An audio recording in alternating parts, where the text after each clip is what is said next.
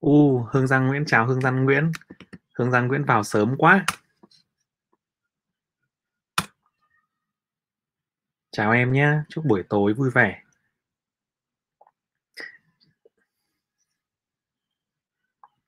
Chủ đề ngày hôm nay là quản trị cảm xúc trong đầu tư chứng khoán. Cách nào để chúng ta là nhà đầu tư mới, chúng ta có những cái khái niệm về quản trị cảm xúc và chúng ta có thể phần nào kiểm soát dần dần nó để thành công hơn nhé.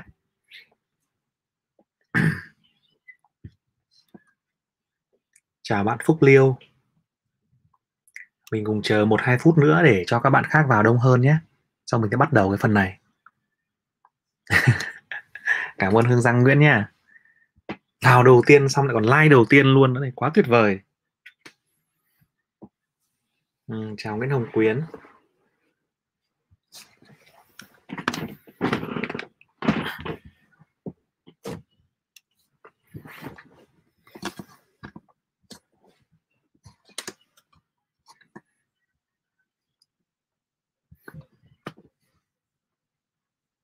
Chào Tống Giang nhé, chào Tuấn Hồ. Tống Giang ngoài đời. Tống Giang là thủ lĩnh của 108 vị anh hùng Lương Sơn Bạc. Mà Tống Giang ngoài đời thì ờ, chắc là phải là thủ lĩnh của một nhóm anh em hảo hán nào đấy đúng không?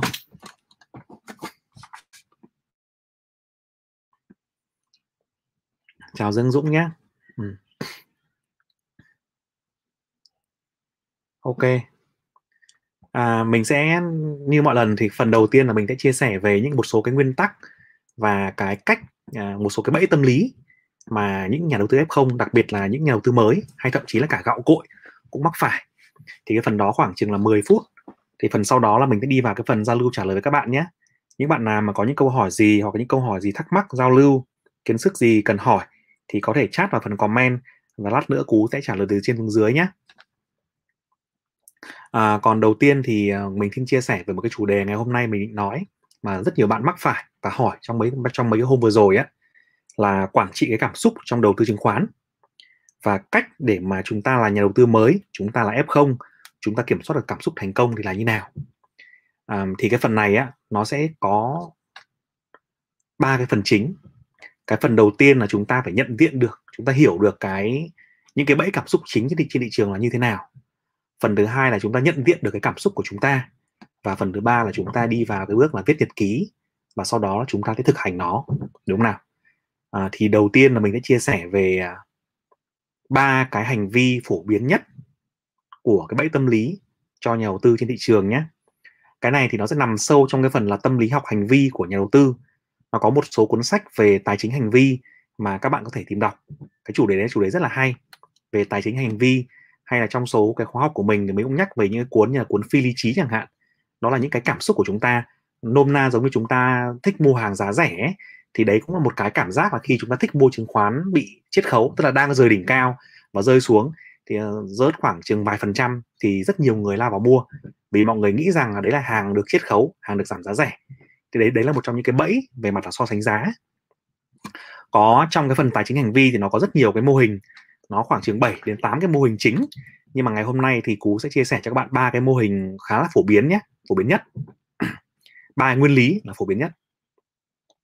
À, ví dụ à, có một cái sự khác biệt mà các bạn hình dung như này. Tại tại sao mọi người đều cho rằng là thị trường chứng khoán thì được chi phối được đầu tư bởi rất nhiều nhà đầu tư thông minh đúng không nào? Được quản trị bởi rất nhiều CEO chủ tịch tài giỏi rồi cơ quan quản lý nhưng mà vậy tại sao thị trường chứng khoán nó vẫn vẫn bị cảm xúc chi phối như vậy? Đúng không ạ? Um, thì chúng mình hãy bắt đầu lại từ nguyên nhân là như này.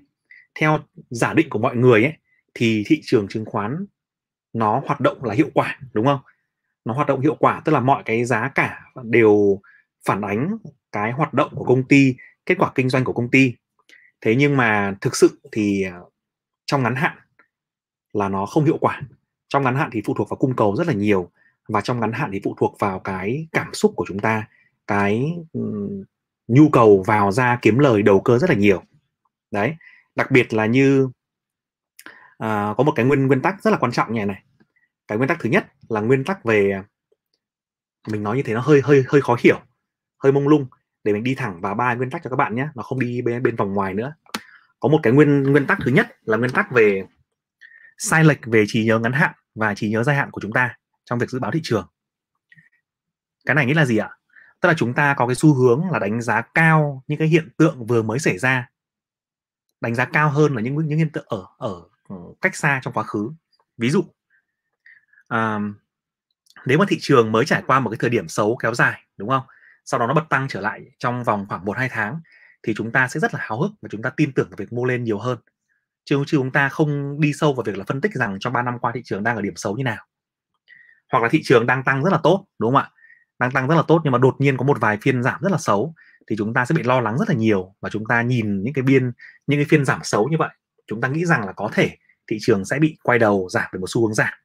Chứ chúng ta cũng nhiều khi cũng bỏ quên mất rằng là những cái động lực của thị trường đến từ đâu, những cái động cơ tăng giá của thị trường đến từ đâu, hay là những cái động cơ tăng giá của doanh nghiệp đến từ đâu. Tức là chúng ta có xu hướng đánh giá cao những cái sự kiện ngắn hạn, những sự kiện mà vừa mới xảy ra hơn là cái xu hướng chung của thị trường thì đấy là một cái bẫy tâm lý cho tất cả các nhà đầu tư trên, trên thị trường. Đó. À, thành ra điều này ấy, à, khiến cho cái nhà đầu cơ ấy nhà đầu cơ họ có cơ hội thuộc lợi nhuận nhưng mà rất là khó bởi vì rất là khó dự đoán trong xu hướng ngắn hạn. Còn nhà đầu tư dài hạn thì nếu mà chúng ta có đủ thời gian chúng ta lựa chọn được cổ phiếu tốt và chúng ta lựa chọn được điểm mua tốt thì chúng ta không phải quá lo ngại quá nhiều về cái việc là thị trường cứ tăng tăng giảm giảm liên tục đúng không ạ? Thì cái cái cái tư thế đó sẽ giúp cho nhà đầu tư giá trị, nhà đầu tư dài hạn có khả năng kiếm lời cao hơn trong tương lai và lãi suất cách sinh lời tốt hơn. Còn nhà đầu tư, nhà đầu cơ ngắn hạn thì mặc dù họ có khả năng kiếm lợi nhuận ngắn hạn cao hơn, nhưng mà bù lại điều đó thì cái rủi ro dành cho họ cũng cao hơn rất là nhiều. Đấy. Thì đấy là cái hành vi thứ nhất là sai lệch về trí nhớ ngắn hạn và dài hạn trong việc là dự báo thị trường. Cái bẫy thứ hai của chúng ta ấy là chúng ta hay bị tự tin quá mức. Tự tin quá mức là gì? Ví dụ như chúng ta thường có một cái xu hướng là đánh giá quá cao khả năng của mình của tất cả mọi người nhé cả cú cũng thế. Tức là mình đều đánh giá quá cao khả năng của mình trong ngắn hạn. Um, nôm na là mình nghĩ rằng trong một năm nay mình có thể kiếm lời 50 phần trăm 100 phần trăm. Nhưng mà mình không không tin rằng là trong 10 năm mình có thể kiếm được 10 gấp 10 lần như thế. Ta tăng tài khoản lên 10 lần thì mình không không tin. Nhưng mà mình lại rất tin là một năm mình kiếm được 50 phần trăm đến 100 phần trăm. Đó. Chúng ta đánh giá rất là cao những cái việc trong ngắn hạn chúng ta có thể làm. Nhưng mà chúng ta lại chúng ta đánh giá rất thấp những cái việc đơn giản liên tục trong dài hạn mà ta có thể làm được. Đấy là một cái nghịch lý nghịch, nghịch lý rất là lớn mà nếu bạn có thể ngồi khi mà bạn lập ra cái bản mà quản lý vốn của bạn ấy bạn sẽ nhìn thấy điều đó đúng không ạ?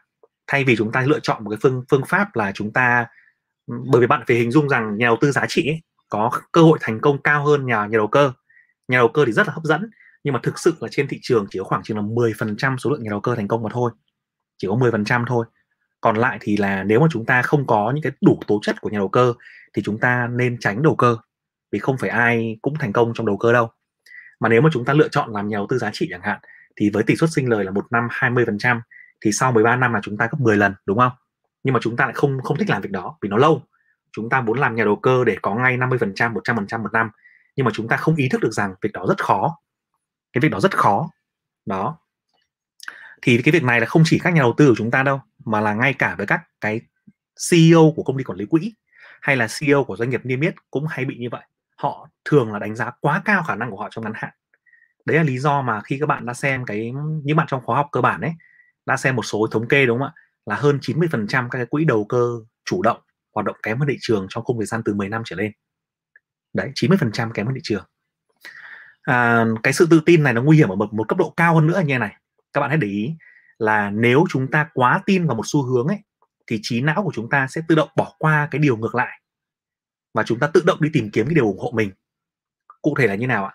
Cụ thể là khi mà chúng ta quá tin thị trường đang lên rồi, thì những thằng nào mà nói ngược mình ấy là mình chửi nó ngay. Đúng ạ, thằng nào mà nói ngược mình bảo là thị trường xấu, thị trường điều chỉnh là mình chửi nó. Thế còn thằng nào mà bảo là thị trường lên là mình sẽ sẽ tin nó, yêu nó. Hoặc là khi chúng ta đang đang short sale cũng vậy thì chúng ta sẽ đi vào một xu hướng là chúng ta sẽ ủng hộ, đi tìm những thông tin ủng hộ cái điều mà chúng ta vừa làm. Thằng nào mà hô thị trường xuống lúc đấy thì mình lại tin nó, còn thằng nào bảo lên là mình lại chửi nó. Thì đây là một cái bẫy mà ai cũng mắc phải hết. Kể cả mình bây giờ mình giao dịch mình cũng bị mắc phải. Thì mình chỉ cố gắng là nhận biết rằng là mình sẽ bị cái kiểu như thế đấy. Cho nên là khi mà chúng ta hành động ấy, mà chúng ta cần luôn luôn nhắc nhở mình là gì? Cái việc mà người ta nói ngược với mình là điều rất là tốt và ở khi mà chúng ta bán ấy, thì luôn luôn có một thằng mua đúng không? Hoặc khi chúng ta mua luôn luôn có một, có một thằng bán. Khi mà thị trường giao dịch 30.000 tỷ này, này thì tức là có 30.000 tỷ bán ra và 30.000 tỷ mua vào. Và cái thằng đối thủ ấy cái thằng mà mua vào ấy chúng ta bán có thằng mua đúng không? Thì thằng đấy nó cũng rất là nhiều tiền nó cũng rất là thông minh nó rất là nhiều quan hệ và nó rất khát khao kiếm tiền. Nó không khác gì chúng ta cả. Các bạn hãy luôn luôn nhớ có một thằng như thế trên thị trường là cái thằng mua hàng của bạn ấy. Khi bạn bán thì thằng đó nó rất là đầu gấu luôn đúng không? Nó cũng đủ quan hệ, nó đủ thông minh, nó đủ tỉnh táo. Nhưng mà tại sao nó lại nhận định sai khác bạn? Thì chưa biết là thằng nào hơn thằng nào đâu, đúng không ạ?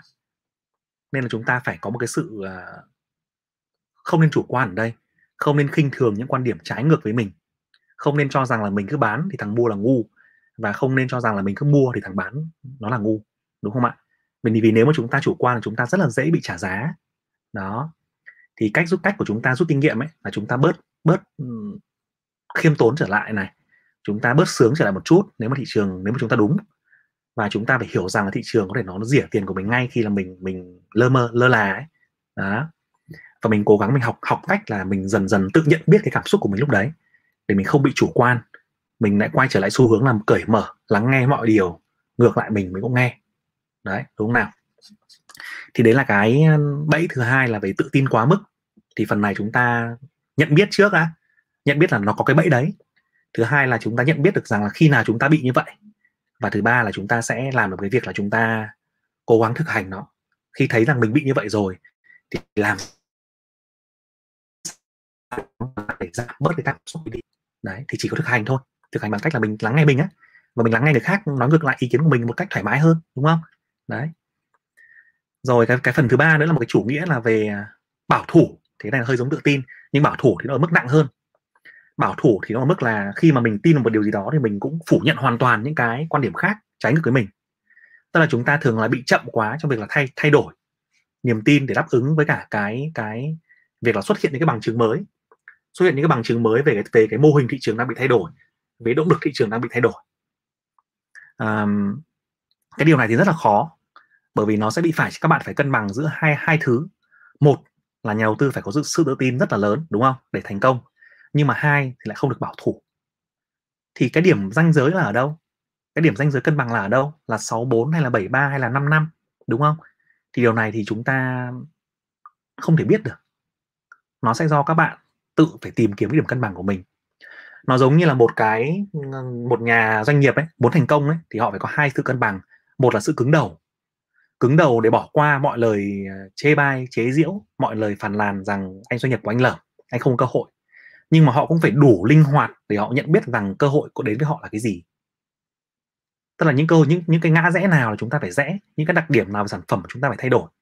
Thì nhà đầu tư cũng vậy, chúng ta phải đủ cái sự cứng đầu để chúng ta bỏ qua những cái lời nói, nó nhảm nhí, không có căn cứ.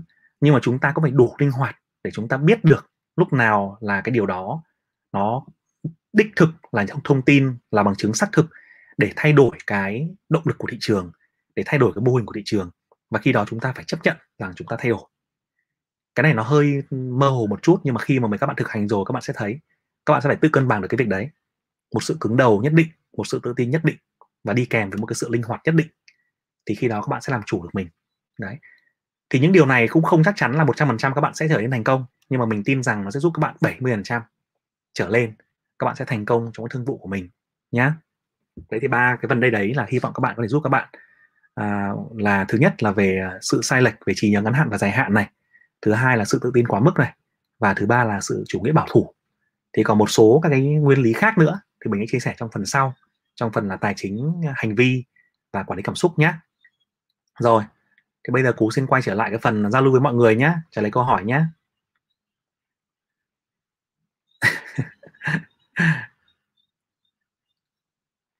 à xin chào cả nhà.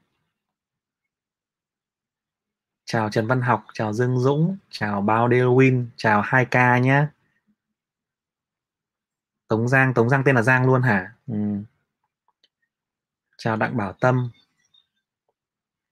Bạn 2K hỏi là, hai anh cú, em tên là Duy 21 tuổi. Anh cho em hỏi mình nên đầu cơ, đầu tư cổ phiếu tăng trưởng. Đầu tư cổ phiếu tăng lợi nhuận hay cổ phiếu tăng trưởng ạ? à? À, câu hỏi này của em thì chắc là em đang định hỏi là đầu tư cổ phiếu để hưởng cổ tức đúng không? Hay cổ phiếu tăng trưởng đúng không? Um, thì đúng hơn đúng không ạ? À, như như lần trước mà em có hỏi ấy, thì em đang ở nước ngoài này. Em không có nhiều thời gian để theo dõi bảng điện tử đúng không ạ? Và em sẽ lựa chọn đầu tư giá trị. Thế thì trong đầu tư giá trị thì nó có hai cái cái loại cổ phiếu. Một là đầu tư vào cổ phiếu để uh, tức là họ đã phát triển ở một quy mô nhất định rồi và sau đó thì hưởng cổ tức. Và hai là đầu tư vào cổ phiếu tăng trưởng tức là đầu đầu tư vào tổ cổ phiếu mà nhóm 2 đấy hoặc là ngấp nghé nhóm 1 và có khả năng tăng trưởng uh, tăng tăng lợi nhuận rất là cao. Tăng trưởng về cả về doanh thu cả về quy mô cả về lợi nhuận trong tương lai đúng không? Thì cái này nó cũng phụ thuộc vào cái kế hoạch vốn của em. Nếu em đầu tư vào cổ phiếu ăn cổ tức thì nó sẽ ăn nó sẽ an toàn hơn. Nhưng mà ngược lại thì mức độ tăng trưởng về vốn trong tương lai nó không cao bằng cổ phiếu tăng trưởng. Thì nó sẽ phụ thuộc vào cái việc là quản lý vốn của em. Em mong muốn mức độ như thế nào? Và em chấp nhận rủi ro ra làm sao đúng không ạ? Nếu em mong muốn một cái mức độ lợi nhuận cao hơn thì em hãy để hãy để tỷ trọng vào cổ phiếu tăng trưởng nhiều hơn đúng không? Đó. Còn hai cái đều nó đều có lý của nó. Bởi vì nếu một cổ phiếu mà trả cho em một cổ tức hàng năm khoảng chừng là 30 phần à, 20 phần trăm trên ờ, vốn điều lệ đi à, 20 phần trăm trên mệnh giá đi là 2.000 đồng một cổ phiếu cộng với nó tăng trưởng cho em một năm khoảng chừng 15 20 phần trăm nữa thì vẫn là một cổ phiếu ngon đúng không ạ? Thế nhưng mà vấn đề là chúng ta à, làm sao để tìm ra ông đấy thôi? Thì là một một vấn đề khác. Còn cá nhân của anh thì anh anh vẫn thích đầu tư vào cổ phiếu tăng trưởng nhiều hơn. Bởi vì uh, cá nhân của mình thôi mình có mức độ chịu đựng rủi ro cao hơn một chút và mình cũng kỳ vọng cao hơn. Tuy nhiên cái việc mà chọn cổ phiếu cổ phiếu tăng trưởng của mình thì mình hơi uh, mình sẽ rất là kỹ. Mình phải làm chậm hơn làm bài tập thật là kỹ hơn trong việc là chọn ngành chọn cổ phiếu. Đó chào đạo kiều nhé chào nguyễn xuân hữu. Chào nguyễn văn tú. Chào tiến nguyễn. Bạn Vân Nguyễn. Bạn ơi, mình là Vân. Hôm nay mình không đăng nhập được vào Messenger nên mình không có thông tin để đăng ký khoa học cơ sở của bạn. Bạn cho mình xin số điện thoại để mình add bạn vào Zalo của mình nhé. Ok, để mình sẽ có một cái bạn là bạn bạn hỗ trợ nhé bạn tư vấn, bạn ấy sẽ tư vấn lại cho Vân nhé ừ. chào Tấn Tài Nguyễn nhé chào Nguyễn Thắng. Hương Giang Nguyễn hỏi là ở nước mình chưa có bán khống đúng không anh? Ở nước mình thì à, chưa có có bán khống về phái sinh rồi này. Đúng không ạ? Về về phái sinh thì có rồi. Còn nếu em muốn bán khống cổ phiếu cơ sở ấy, thì em có thể đi gặp một số cái kho ở trên sàn. Tức là về mặt chính thức thì chưa có nhưng mà một số cái nhóm môi giới hoặc là công ty tài chính họ có những cái kho kho đấy là cái gì? Kho đấy nôm na ví dụ như là các bạn khác có cổ phiếu ấy, họ đang để là dài hạn họ đầu tư vài năm thì họ dùng kho đó để họ cho vay cho vay thì em có thể dùng cái kho đó để em mượn em bán ra và em trả phí. Thì mỗi một lần giao dịch họ lấy phí khá là cao đấy. Thông thường đâu đó khoảng chừng một phần trăm. Cả phí vay phí mua phí bán phí ứng các kiểu. Bây giờ thì giảm chứ anh không biết lâu rồi anh không dùng dịch vụ đấy. Nhưng mà hồi anh dùng thì nó đâu đó khoảng một phần trăm cho một deal. Tất cả các loại phí. Ừ. Cảm ơn bình an nhé. Chúc em luôn mạnh khỏe. À, bạn hương trần hỏi là thường sau khi rớt như hôm nay thì ngày mai có thể vào. Hay phải đợi vài phiên nữa cân bằng mới nên vào nhờ cứ tư vấn giúp nhé. À, cái cái câu hỏi này thì à, cũng giống như mấy cái livestream lần trước ấy thì cú vẫn đang nghĩ rằng đúng không ạ? À, chúng ta vẫn đang ở trong một cái giai đoạn để đầu đầu cơ tốt mà thôi. Đầu cơ tốt. Còn đầu tư dài hạn thì cũng cứ hay bình tĩnh. À, bởi vì mình nghĩ rằng một cái đợt điều chỉnh nó sẽ có đủ thời gian để chúng ta cân nhắc để thị trường nó cân bằng trở lại trước khi chúng ta vào còn nếu mà xét cả về những cái yếu tố về uh, kỹ thuật hay là về đỡ động lượng thì mình nghĩ rằng là thị trường nó vẫn nó sẽ co giật. Nó sẽ co giật khá là mạnh và phù hợp để bạn đầu cơ. Bạn đầu cơ tức là bạn có thể mua bắt đáy đúng không? Như hôm nay cuối phiên chúng ta thấy rất là nhiều người đã vào bắt đáy rồi. À, để cho rất nhiều cổ phiếu không còn mất không còn giá sàn nữa thì có vẻ như ngày mai thị trường nó sẽ có động lượng tăng trở lại. Nhưng mà tăng đến đâu thì chưa biết đúng không ạ? Nhưng mà cái khả năng mà mua giá tốt hôm nay thì có lẽ là T3 cũng có thể là ok đấy. Nhưng mà đấy là một cái sự rủi ro rất là cao. Nếu mà bạn là một nhà đầu cơ bạn bạn ưa thích rủi ro ấy, thì đây là cơ hội. Hoặc là giống như một số bạn hôm nay đánh phái sinh lãi to thì gửi cho mình xem. Thì đấy là các bạn đầu cơ. Tức là chúng ta phải xác định là chúng ta là nhà đầu cơ. Và nhưng mà không phải ai cũng phù hợp để làm nhà đầu cơ đâu nhé mình thấy rằng chỉ 10% chúng ta có đủ cái đặc tính đủ cái tính cách sự nhanh nhẹn để làm nhà đầu cơ thôi. Còn không mà chúng ta lên nên làm nhà đầu tư dài hạn thì khả năng thắng sẽ cao hơn. Đó. Còn mình cho rằng là thị trường vẫn đang ở trong giai đoạn là đầu cơ cao và cái điểm mua dài hạn thì chúng ta cứ bình tĩnh để mà chọn. Đấy là quan điểm cá nhân của mình nhé. Chào Phạm Hoa nhé.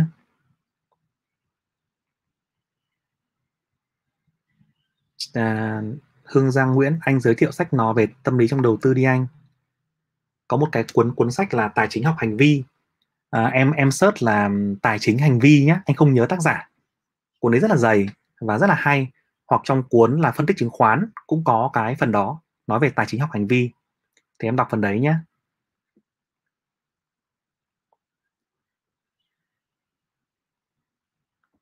rồi.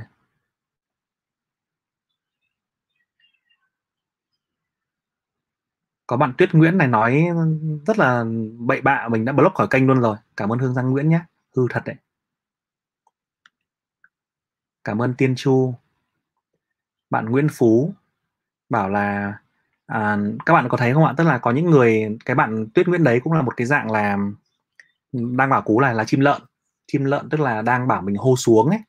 Thực ra thì chúng ta không nên khó chịu khi mà nghe người khác nói ngược về mình đúng không? Và cú cũng nói rằng là cái quan điểm của cú và các bạn cũng khác nhau, là chuyện rất là bình thường. Nếu mà chúng ta cảm thấy khó chịu khi người ta nói ngược với cái quan điểm của mình ấy, thì chúng ta không nên làm nhà đầu tư. Bởi vì giống như cú nói ở trên ấy, cái việc mà mình mình mình đưa ra một quyết định và người khác đưa ra một quyết định khác nhau là việc rất bình thường. Lúc nào có người như vậy. Và nếu mà chúng ta cứ mang cái sự cay cú, hằn học đến với cái cái sự, cái thị trường này, thì chắc chắn là các bạn còn mất tiền còn nhanh hơn nữa, đúng không nào? Nên là thôi để cho bạn ấy tự đi uh, tìm người có chung quan điểm để mà để mà nói chuyện cho nó dễ hơn. Ừ. bạn Nguyễn Phú hỏi là cú đánh giá thị trường đang là điều chỉnh hay là downtrend rồi ạ? Downtrend thì chưa đâu Phú Nguyễn ạ vì uh, thị trường đang điều chỉnh rất là mạnh đúng không ạ? Nhưng mà mình thấy rằng là downtrend thì là chưa bởi vì nó chưa có sự xác nhận về downtrend downtrend thì có lẽ là bạn phải nhìn thấy cái đảo ngược hoàn toàn về dòng tiền này. Bạn nhìn nhìn thấy đảo ngược hoàn toàn về đỉnh đỉnh sau thấp hơn đỉnh trước. Đáy sau thấp hơn đáy trước đúng không? Thì mình thấy rằng điều đó nào chưa xảy ra đâu. Nó vẫn chưa xác nhận. Còn hiện tại là đang điều chỉnh mạnh. Đó.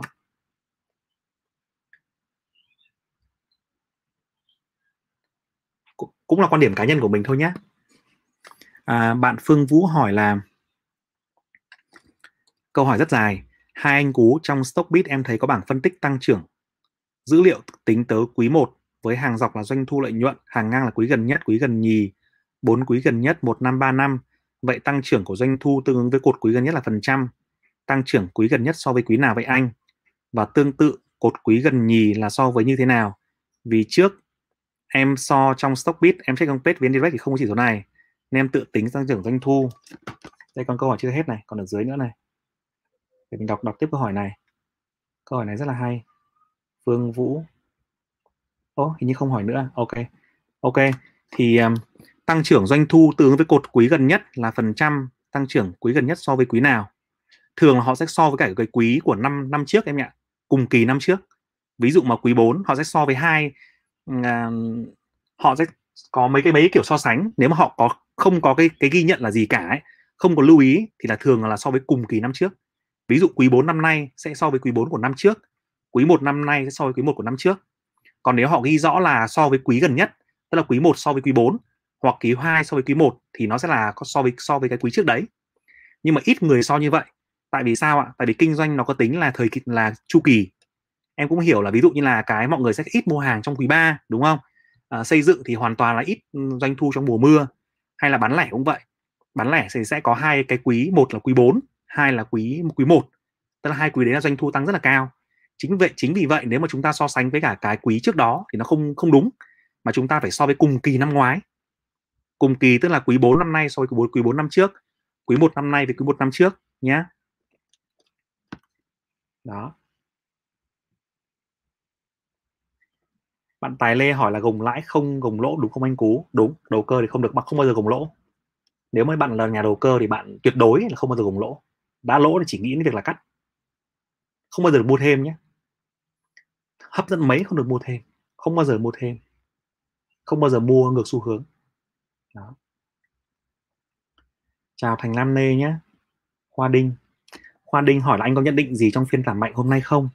Um, trong phiên hôm nay thì giảm đúng là rất là mạnh đúng không ạ? Mình không ờ, mình thấy giảm đến 8 90 điểm. À, có lúc đấy giảm đến rất là cao như vậy nhưng mà cuối phiên này có phục hồi rồi. Đấy là tín hiệu mà mình thấy là cái dòng tiền nó vẫn còn ở lại. Dòng tiền nó vẫn rất là tích cực. Thế nhưng mà đợi nó hồi đến đâu thì chúng ta hoàn toàn không biết đúng không ạ? Nhưng những bạn nào mà mua trong cái phiên hôm nay chẳng hạn thì mình nghĩ rằng là cũng sẽ có một cái biên lợi nhuận nào đó có sự chủ động chủ động nào đó.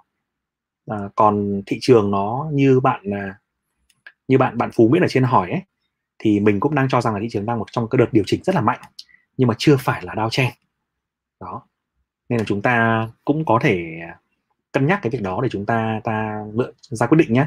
Còn ngắn hạn thì mình nghĩ rằng vẫn vẫn lên nên chỉ là đầu cơ mà thôi chứ chưa phải là điểm mua dài hạn đâu nó vẫn sẽ vẫn có điểm mua thuận lợi hơn nữa. Ừ. à, Tuấn Hồ Phạm Tuấn Hồ hỏi là một câu hỏi rất là hay liên quan đến cái video nến là ứng dụng ngay mô hình là ba con quạ đen đúng không nào? À, mô hình hôm nay nến như này kết hợp với hai ngày trước có phải là mô hình ba con quạ không ạ? À, nó cũng gần được mô hình ba con quạ rồi. Gần được bằng mô hình ba con quạ đen rồi. Ba cây nến dài đúng không ba các ba cây nến dài rất là dài. Ba cây nến đỏ. Nhưng mà ba con quạ đen này thì nó vẫn có cái sự à, nó nó chỉ là một cái xu hướng đạt giảm rất là mạnh thôi nhưng mà nó đang chưa đi cùng đồng pha với những cái dấu hiệu khác về mặt động lượng về mặt là chỉ số ngưỡng và đỉnh. Cho nên là nó chưa thành hình thành nó chỉ cho thấy là một xu hướng điều chỉnh mạnh thôi còn nó chưa nói được là thị trường đã đảo chiều. Đó. Đấy là theo quan điểm kỹ thuật là như vậy. À, bạn tiên chu hỏi là à, như em gửi messenger cho anh anh nói rõ hơn một chút về việc vi phạm mua chui cổ phiếu. Nhà đầu tư F không cần làm gì để tránh vi phạm. Anh lại chưa check cái phần này nhỉ? Mua chui cổ phiếu thì là thường là chỉ dành cho những cái đồng chí à, bị um, à, giống như là em là cổ đông nội bộ ấy đúng không? Dạng như là cổ đông nội bộ em mua mà em không công bố. Hoặc em là cổ đông lớn cổ đông lớn tức là em mua 5 trên 5 phần trăm em mua từ 4,9 5 phần trăm trở xuống thì em không phải công bố nhưng mà nếu em bắt đầu mua là từ 5 phần trăm trở lên, tức là em là cổ đông lớn, thì mọi cái việc là mua ra bán vào thì em phải công bố. Thì nếu mà là F0 thì chúng ta thường, chúng ta chỉ vướng vào cái lỗi là chúng ta là cổ đông nội bộ thôi. Anh em họ hàng gì đó, người có ờ, quan hệ trực tiếp với cả ban lãnh đạo. Còn nếu mà mình mua trên 5% thì mình là cổ đông lớn rồi. Đúng không ạ? Mình là cổ đông lớn mất rồi. Còn đấy còn làm gì để tránh vi phạm hả? Thì em em theo dõi em là dạng gì? Em theo dõi một là em là dạng là có liên quan đến người nhà hay không? Hai là em nắm xem cái tỷ lệ của em nắm nắm giữ ấy, đang ở mức độ nào? Nếu mà mức độ mà quá cao rồi thì mình nên phải công bố trước khi mà mình thực hiện giao dịch. Đăng ký nó có cái mẫu công bố thông tin đấy với ủy ban chứng khoán nhà nước ấy thì mình làm cái mẫu đấy là được. Thì em chỉ cần bảo các bạn môi giới của em ấy làm giúp cho mình cái đấy cho mình cái mẫu đấy là là ok. Đó còn nếu mà em đã có 5% rồi thì ờ, thường là em sẽ có một cái đội ờ, một đội IA investment relationship của bên doanh nghiệp ấy họ sẽ là người hỗ trợ em trong cái việc là công bố thông tin đấy nữa. Đó. Bạn đặng lan hương này bạn ấy nói là xin chào cú cho mình hỏi việc người nhà chủ tịch giám đốc doanh nghiệp mua và bán ra cổ phiếu thì ảnh hưởng gì đến giá cổ phiếu? À, ừ, cái này thì thường nó sẽ có một cái dấu hiệu ờ, khá là rõ đấy là khi mà người nhà ấy, hoặc là ban lãnh đạo đúng không? Họ bán mua vào cổ phiếu tức là họ tin tưởng vào doanh nghiệp đấy là trong dài hạn sẽ ok. Còn nếu họ bán ra cổ phiếu tức là họ thấy là họ cần phải chốt lời. Họ họ cảm thấy là họ đủ rồi. Mà khi mà cái ông nội bộ ông có nhiều thông tin nhất và ông cảm thấy đủ thì tức là cổ phiếu đấy có nhiều khả năng là nó cũng sẽ ở một mức mức cao nhất định rồi đúng không? Người trong nhà biết thông tin còn bán ra nữa thì chúng ta đều phải suy nghĩ lại xem là thực sự họ bán ra vì lý do gì đúng không nào? Thế nhưng mà cái điều này nó còn diễn ra còn phụ thuộc thêm một vài yếu tố nữa. Ví dụ như là các ông ấy có thực sự là nếu mà công ty đó ấy, là công ty rất lớn không thể thao túng được thì là chuyện khác. Còn nếu công ty đấy là công ty công ty thao túng được ấy thì rất nhiều các đội lái cũng tận dụng cái cái trò này để mà làm giá. Làm giá bằng cách như nào ạ?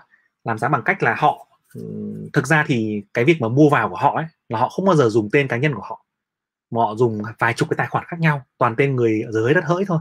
Và mỗi tài khoản đấy lại chia nhỏ ra dưới 5% để khi giống như là một một công ty ấy, mình chỉ cần có khoảng 50 tài khoản thôi là mình nắm toàn bộ cổ phiếu rồi, đúng không nào? Và mình mua bán không phải công bố cho ai cả. Thì họ mua gom hết rồi. Họ mua gom hết giá giá rẻ, giá 5 nghìn chẳng hạn. Sau đó là đánh lên đánh lên đến khoảng chừng 15 20 thì bắt đầu công bố là người nhà mua vào. Bắt đầu công bố là chủ tịch mua 2 triệu cổ phiếu, rồi giám đốc mua 5 triệu cổ phiếu vân vân thì thực ra vẫn là tay trái để có tay phải mà thôi. Từ tên của người cổ đông ảo bên ngoài người cổ đông nhỏ bên ngoài ấy mà mà mua gom từ trước đấy thì bây giờ mình đứng ra mình mua vào vẫn là hàng của họ thôi. Đúng không ạ? Vẫn là hàng tay trái để để tay phải mà thôi. Còn chúng ta là người mua vào sau thì chúng ta sẽ phải chịu hậu quả. Thì trường hợp này ấy, bạn nên tách bé bạch ra. Một là những doanh nghiệp lớn và rất lớn họ mua bán cổ phiếu nội bộ thì có thể ứng dụng cái quy luật đầu tiên được còn thứ hai những doanh nghiệp nhỏ những doanh nghiệp vừa vừa mà penny ấy thì bạn nên rất thận trọng khi mà theo dõi cái phần mà người nhà đăng ký mua. Bởi vì rất nhiều trường hợp làm giá trên thị trường chứng khoán Việt Nam ấy lúc mà đỉnh ấy toàn là người nhà đăng ký mua. Làm giá penny ấy và đấy là tin tốt nhất mà. Tin người nhà đăng ký mua 2 triệu cổ phiếu của chủ, chủ tịch mua 5 triệu giám đốc mua 3 triệu thậm chí là quỹ lớn đăng ký mua rất nhiều. Nhưng mà đến khi mà thực hiện thì toàn là tay trái bán bán tay phải. Đó thì với hàng đồ cơ chúng ta không dùng phương phương pháp đó được. Chúng ta chỉ dùng với những cái hàng cơ bản thôi nhé Tống Giang hỏi là thị trường mình đã minh bạch chưa? À, minh bạch ở đây thì Tống Giang phải hỏi là minh bạch như thế nào? Minh bạch với ai đúng không? Mình so với ai? À, mình nôm na mình vẫn là frontier market. Frontier tức là bọn bọn rừng rậm ấy. Nếu mà theo tiêu chuẩn của thế giới thì frontier là bọn trường bọn thị trường cận biên bọn emerging market là bọn thị trường mới nổi đúng không? Mới nổi là những nước đang phát triển. Còn mình là đội là đội frontier tức là mình vẫn là đội rừng rú đội đang gọi là ở ngoài biển ngoài biên cương ấy. Đấy hôm nay giống như mình bảo bọn ở biên giới ấy, thì mình đang là bọn frontier market. À, à ấy, thì thực ra bây giờ mình cũng minh bạch hơn hơn cái hồi 10 năm trước 15 năm trước rất là nhiều rồi. Nhưng mà mình nghĩ rằng là cái độ minh bạch mà tốt như các nước như các nước emerging hay là nước khác ấy, thì chưa đâu giống như bạn có thể để ý là rất nhiều vụ làm làm giá, đúng không? Rất nhiều vụ làm giá, rồi rất nhiều vụ đăng ký thông tin nó không mua. Hay bạn có thể lên trang web của ủy ban chứng khoán ấy, bạn xem ấy, thì nó phạt, chat phạt thôi rồi. Chat phạt cho đội nọ, đội kia, tài khoản nọ, tài khoản kia làm giá các kiểu thôi rồi. Rất nhiều. Ờ, và ẩn sau ở đấy nữa thì còn rất nhiều cái vụ mà chưa lôi ra ánh sáng. Thì à, trong tương lai thì mình hy vọng là mình có thời gian mình sẽ làm được một số cái series về những cái vụ mà điều điều tra làm giá ấy điều tra những cái case làm giá điển hình của doanh nghiệp trên thị trường cho các bạn xem, thì các bạn sẽ thấy rằng có rất nhiều cái góc cái góc góc khuất mà bây giờ vẫn tạo ra rất nhiều kẽ hở cho doanh nghiệp trên thị trường. Đấy, hay đặc biệt các bạn nhìn thấy một số doanh nghiệp mới lên sàn ấy, giá tăng từ 20.000 lên 200.000 ấy. Xong rồi lại rớt lại còn 3.000 đúng không ạ? Thì những cái doanh nghiệp như vậy thì nếu ở nước ngoài thì họ đã không cho phép giao dịch rồi, điều tra, làm rõ, giải trình. Nhưng còn ở mình thì cứ thoải mái bắn đầm bầm. Chính vì vậy chúng ta nên tránh những doanh nghiệp có dấu hiệu làm giá, những doanh nghiệp mà ban lãnh đạo đưa ra công bố thông tin, sau đó là không thực hiện. Những người mà đã có một cái dấu hiệu nào đó về mà việc là kinh doanh cổ phiếu, rồi thông tin đưa ra không thực hiện, thì các bạn nên tránh nhé. Nên tránh càng xa càng tốt. Trừ khi chúng ta là người trong nhà họ, chúng ta biết game, chúng ta chơi thì không nói gì. Nhưng còn đâu chúng ta nên tránh họ ra, thì chúng ta sẽ đỡ bị thiệt thòi hơn. Bạn Kim Minh Nguyễn hỏi là cô ơi cho mình hỏi nếu chơi chứng khoán thì nên đầu tư dài hạn ở lĩnh vực nào? Nên đầu tư dài hạn hay ngắn hạn? Thì câu hỏi này có hai ý. À, thứ nhất thì à, bạn nên đầu tư dài hạn vào đâu đúng không? Thì câu trả lời nó sẽ đơn giản là bạn nên đầu tư dài hạn vào những cái ngành mà có cái tiềm năng tăng trưởng trong 5 đến 10 năm tới. Và bạn đầu tư vào những cái doanh nghiệp mà lớn nhất cái ngành ngành đó. Đấy thì là một cái câu trả lời phù hợp nhất. Cái phần thứ hai là nên đầu tư dài hạn hay ngắn hạn. Thì mình khuyên những bạn mới mới vào ấy các bạn nên hiểu rằng là đầu tư dài hạn thì có khả năng thắng cao hơn rất là nhiều trong trong thời gian dài. Vì doanh nghiệp đó làm ăn tốt, vượt trội so với thị trường, vượt qua lạm phát, tiếp tục tăng trưởng doanh thu, lợi nhuận và chia cổ tức cho bạn. Và cứ thấy là lãi suất kép tăng lên, đúng không? Còn nếu bạn đầu tư ngắn hạn thì bạn phải là một nhà đầu cơ thực thụ. Và là một nhà một nhà đầu cơ ấy thì không phải ai cũng làm được. Như mình thấy là chỉ có khoảng chừng 10% số nhà đầu tư là phù hợp để làm nhà đầu cơ thôi. Còn lại nếu mà chúng ta không đủ kỹ năng mà chúng ta đi đầu cơ thì chúng ta rất là dễ mất tiền mất mất nhiều á, đúng không ạ? Bạn tuyên huỳnh, anh ơi, làm sao để biết khi nào thời điểm vào và thời điểm ra tốt hả anh? Cái câu hỏi này của em thì nó bao trùm cái càn khôn về chứng khoán mất rồi, đúng không ạ? Tức là chúng ta đi mua bán chứng khoán thì chỉ cũng chỉ có tính là khi nào vào tốt để mua, giữ và khi nào mà ra tốt để chúng ta bán mà thôi. Thì câu hỏi này của em nó là cả một cái khóa học để dạy từ A đến Z, đúng không? Về phân tích vĩ mô, về phân tích doanh nghiệp, về phân tích thị trường, quản lý vốn cảm xúc thì nó rất là dài.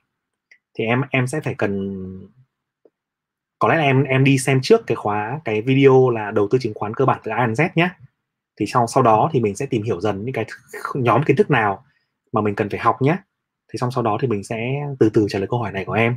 Ừ. bạn football online hỏi là thị trường downtrend và điều chỉnh có gì khác nhau? Thị trường downtrend ấy là thị trường mà nó sẽ giảm liên tục và nó có phục hồi đúng không ạ? Nhưng mà xu hướng chính là giảm. Thì khi đó cái đỉnh sau ấy khi nó phục hồi thì cái đỉnh sau nó thấp hơn đỉnh trước. Và mỗi lần giảm thì loại giảm về một đáy sau sâu hơn đáy đáy trước. Đó là thị trường downtrend còn thị trường phục hồi thì nó sẽ thị trường điều chỉnh ấy, thì nó sẽ giảm về một cái vùng hỗ trợ hoặc là xuyên qua vùng hỗ trợ. Nhưng mà xong sau đó thì nó sẽ cân bằng và phục hồi trở lại. Phục hồi thì có nhiều kiểu phục hồi. Ừ, phục hồi theo kiểu chữ V dốc lên hoặc là phục hồi theo kiểu một cái sự bình ổn cân bằng xong sau đó là tích lũy và đi lên trở lại. Đó. Bạn play game with Ali hai anh em có thể theo dõi anh trên các nền tảng nào khác nữa? À cú thì có kênh trên uh, YouTube này có trên fanpage này đúng không ạ? À, em có thể theo dõi ở trên cả TikTok nữa TikTok thì một số cái video ngắn hoặc là em theo dõi ở trên Shopify và Postcard là những cái phần mà nói như này, mình tách thành audio và mình phát ra để dành cho những bạn nào đi trên đường các bạn đi nghe. Đó, thì đấy là mấy nền tảng đó. YouTube, fanpage, TikTok, Postcard, nhé. Bạn Tuấn Hồ, anh Cú có clip nào dạy phái sinh không? Anh chưa làm một clip nào dạy phái sinh cả, nhưng mà có một khóa học về phái sinh ở tháng 7 khai khai giảng. Thì em có thể tham khảo nhé.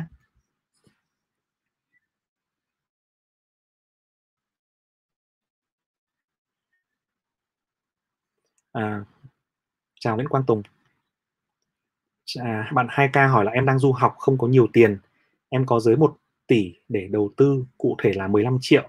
Anh Cú nghĩ em nên tập trung vào ngành nào để mua cổ phiếu dài hạn? À, anh sẽ không khuyến nghị được về cái cổ phiếu nào. Nhưng mà về ngành thì cái ngành ở Việt Nam và là ngành phát triển và ngành vẫn là tiềm năng thì vẫn là ngành tài chính ngân hàng đúng không ạ? Vẫn là ngành tài chính ngân hàng là có một cái xu hướng phát triển lớn trong tương lai. Trong thời gian dài tới thì nó vẫn phát triển tốt. Sau đó là ngành bất động sản và vật liệu xây dựng. Vì cái nhu cầu à, tăng trưởng, cơ sở hạ tầng nó vẫn rất là cao, đúng không ạ? Và sau đó thì là đến các ngành về dịch vụ. Thì cái đấy chỉ một gợi ý thôi. Em hãy tự tìm hiểu sâu hơn, xem là những ngành nào có một cái em phải nhớ rằng là cái ngành đó nó phải có xu hướng tăng trưởng trong 5 năm đến 10 năm tới. Và cao hơn nữa thì càng tốt. Và những cái con số quan trọng nhất nào nó thể hiện được điều đó. Ví dụ như là cái sự phát triển của thị trường nó đang tức là cái tỷ lệ dân số đang dùng cái đó rất ít chẳng hạn đúng không ạ? Ví dụ như tài chính ngân hàng thì sao? Mình có thể thấy rằng là cái tỷ lệ dân số có tài khoản ở Việt Nam là bao nhiêu phần trăm? Rồi các cái sản phẩm tài chính ngân hàng ở Việt Nam nó có nhiều chưa? Rồi cái tỷ lệ tài khoản chứng khoán ở Việt Nam nó cao chưa? Đúng không? Đang là 3,5% so với các nước khác là bao nhiêu? Thì khi đó em sẽ có những gợi ý rằng là thị trường nó còn nó còn rộng nữa không? Thị trường nó còn lớn nữa không? Và liệu là trong thị trường lớn đấy thì trong bao nhiêu năm tới nó còn phát triển được được nữa không? Đúng không ạ? Thì em em em hãy làm bài tập bằng cách là em đi khảo sát cái đấy, tìm kiếm thông tin đấy. Nó không không quá khó đâu. Nó có. Và em đang du học thì em cũng hiểu được rằng là những cái nước ừ, đang phát triển như nơi mà em học ấy, thì cái thị trường nó như thế nào. Đúng không ạ? Nếu như nước đó có số lượng dân số, có tài khoản chứng khoán nhiều hơn này, có sản phẩm tài chính đa dạng hơn này, có cái ờ, vốn hóa của một số ngân hàng lớn nó như thế nào này, đấy, thì em bắt đầu có sự so sánh, đúng không nào?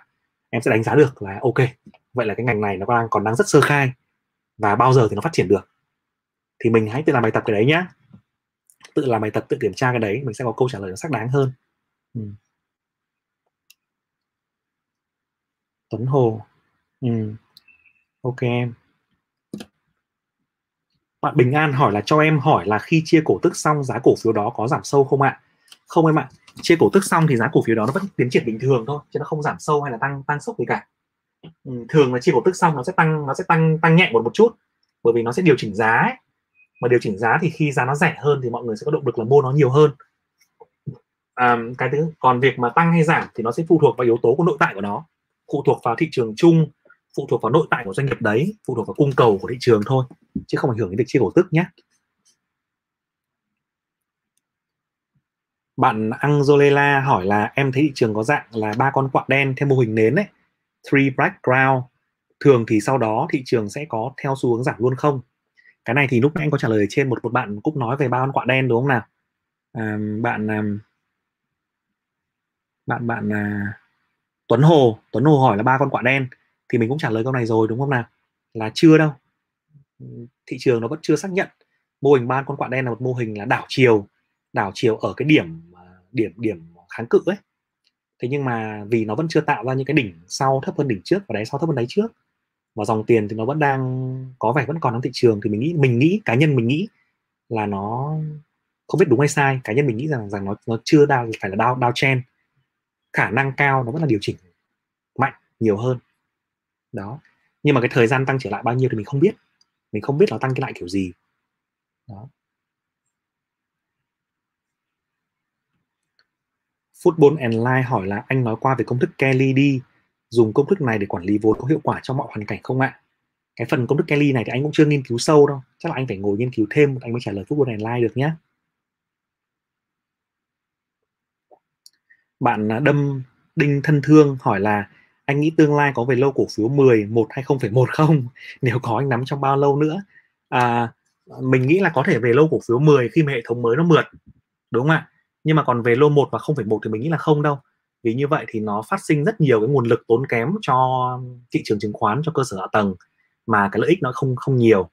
Về lô lô 10 cổ phiếu thì các bạn có thể mua một triệu đồng có thể tham gia được rồi. 500 nghìn là tham gia được rồi. Mà với con số đấy thì rất nhiều bạn đang có rồi đúng không nào? Đó. Bạn L hỏi là anh ơi cho em hỏi các chỉ số chính của thị trường là những chỉ số nào và cách xác định công ty top 1 và top 2 của ngành? Cái phần này thì ờ, câu đầu tiên của em các chỉ số chính của thị trường là các chỉ số nào đúng không? Chỉ số chính của thị trường như anh hiểu là em đang hỏi các cái index chỉ số chung đúng không? Ví dụ như là vn index vn 30 hay là hnx hả? Hay là em hỏi về quy mô thị trường về mức độ thanh khoản về PE PB thì câu hỏi này của em anh chưa hiểu lắm. À, để em hỏi lại cái ý đấy nhá. Còn cái ý thứ hai là cách xác định công ty top 1 và top 2 của ngành thì uh, em sẽ phải cách có hiểu về cách đọc báo cáo báo cáo tài chính và phân tích công ty đúng không ạ?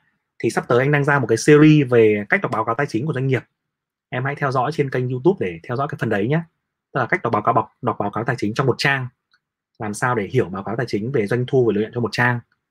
Và sau đó thì khi mà em dùng cái phương pháp mà phân tích theo um, em so sánh các công công ty với nhau ấy em so sánh các cái chỉ số về mặt hiệu quả chỉ số về mặt tăng trưởng rồi chỉ số tuyệt đối về doanh thu về thị phần thì em phải phân tích một cách rất là đầy đủ tất cả những cái nhóm chỉ số đấy bao gồm là năm cái nhóm chỉ số tài chính ấy, thì em sẽ đưa ra được một cái kết luận rằng là ông nào là top 1 của ngành. Thường là top 1 thì họ mọi người hay nói nhanh là doanh thu lớn nhất thì là top 1 thế nhưng mà nếu mà mình so sánh một cách toàn diện đấy thì mình sẽ nhìn thấy những cái nhóm chỉ số khác về mức độ sinh lời về biên lợi nhuận thì nó sẽ đầy đủ hơn nhá. Còn top 1 top 2 thì những ông mà ở phân phân khúc sau. Ví dụ như ngân hàng top 1 thì là nhóm to nhất thị trường Vietcombank CTG à, rồi là v, VP đúng không? À không VP là nhóm 2 rồi. Những nhóm những nhóm nhóm cổ phần đang theo sau phi lên rất là nhanh ấy. Tiên phong à, tiên phong bank rồi techcombank vp bank thì là nhóm 2 rồi. Còn top 1 thì là mấy ông to đầu nhà nước ấy. Đấy ví dụ như vậy. Là thị phần lớn nhất tài sản lớn nhất. Rồi là ờ, ờ, cây đa cây đề của cả thị trường từ trước đến giờ. Còn những ông ông top 2 là những ông tiềm top 2 tiềm năng ấy thì là dẫn đầu top 2 và có khả năng trở thành top 1 trong tương lai gần. Đấy thì nôm na là như vậy nhé. Đây bạn Phương Vũ mới hỏi thêm này. À, trước khi xem trong Stockbit em check trong page VN Direct thì không có chỉ số này nên em tính chỉ số tăng trưởng doanh thu quý 1 so với quý 1 năm trước thì không giống chỉ số trong Stockbit hoặc so với quý trước cũng không giống. Ừ. à, nãy anh có trả lời đấy là nó thường là sẽ so với cả cái quý của cùng kỳ năm ngoái. Như em nói đấy, doanh thu quý 1 so với quý một quý một năm trước là đúng. Nhưng mà em so không giống trong Stockbit thì có thể là họ đang tính, có ông thì pha loãng, có ông thì điều chỉnh, hoặc có ông tính là theo một dạng là bốn quý gần nhất chăng? Lại phải xem, để anh xem lại cái câu hỏi của em ở trên nào. Đọc lại câu hỏi của em ở trên nào. Đây, doanh thu lợi nhuận đúng không? Tăng trưởng doanh thu đúng không? Tăng trưởng doanh thu. Chắc là em à, chụp hình cái này đi Phương Vũ ạ. Em chụp hình cái đoạn đấy em gửi link cho anh. Khi mà anh xem cái số liệu trực tiếp ấy anh sẽ có cái câu trả lời sát hơn để anh trả lời em nhé Phương Vũ nhé ừ. chào Tân Vũ nhé À, bạn Tiến Trường hỏi là hôm nay giảm cộng khối lượng lớn như vậy thì là xấu phải không anh Cú? Thủng cả MA 50 rồi, anh nghĩ tới đây thiên về giảm nhiều hơn hay điều chỉnh rồi lên nhiều hơn? Ừ, lúc nãy mình cũng có nói là thị trường hôm nay giảm rất là mạnh đúng không? Và có một số bạn thì đang bảo là giống mô hình ban con quạ đen. À, thế nhưng mà trong cái à, mình nghĩ rằng là thị trường đang điều chỉnh mạnh, điều chỉnh mạnh nhiều hơn. Nhưng mà mình cũng không khẳng định được đây rằng đây là đáy bởi vì cái điều chỉnh mạnh mà kể cả là có khẳng định rằng từ đây đi lên ấy thì bao giờ thông thường nhé thông thường nó cũng phải test lại cái đáy cũ một ít nhất là một lần đúng không ạ? Và sau đó nó mới có một sự động lượng cân bằng và nó đi lên được. Thì nhưng mà mình nghĩ tạm thời trong vòng một hai phiên tới thì có lẽ là thị trường nó sẽ cầm máu và nó tìm một điểm cân bằng mới trước khi nó nó test trở lại đáy cái đáy vừa vừa rồi. À, còn việc mà thị trường đi tiếp về đâu thì lúc đó lúc đó chúng ta phải xem tiếp phải xem tiếp rằng nó đi về đâu. Ừ. Còn như hôm nay hôm nay chúng ta thấy cuối phiên ấy, à, lúc mà đến khoảng trường đầu giờ chiều ấy là mình nghĩ là hôm nay là múa bên trăng rồi đấy. Mình nghĩ là hôm nay giảm hơn 6% rồi, lại là một phiên lịch sử rồi.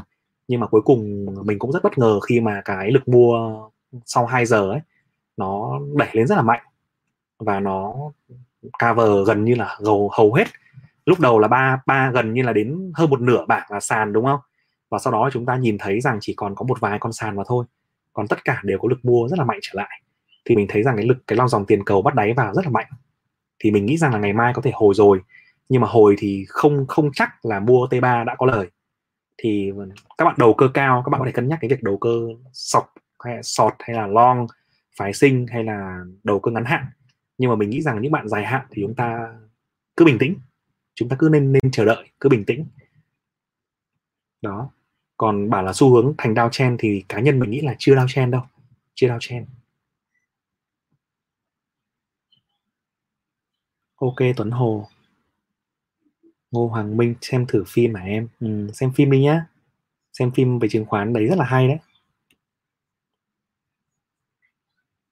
Bạn Trần Từ hỏi là bạn cho mình hỏi mình mới tập chơi xin hỏi sao đang mua mà thị trường sụt giảm? Ta phải sell cân đối ta phải bán cân đối. Vậy khi thị trường cân bằng thì phần bán lại âm vào đúng không?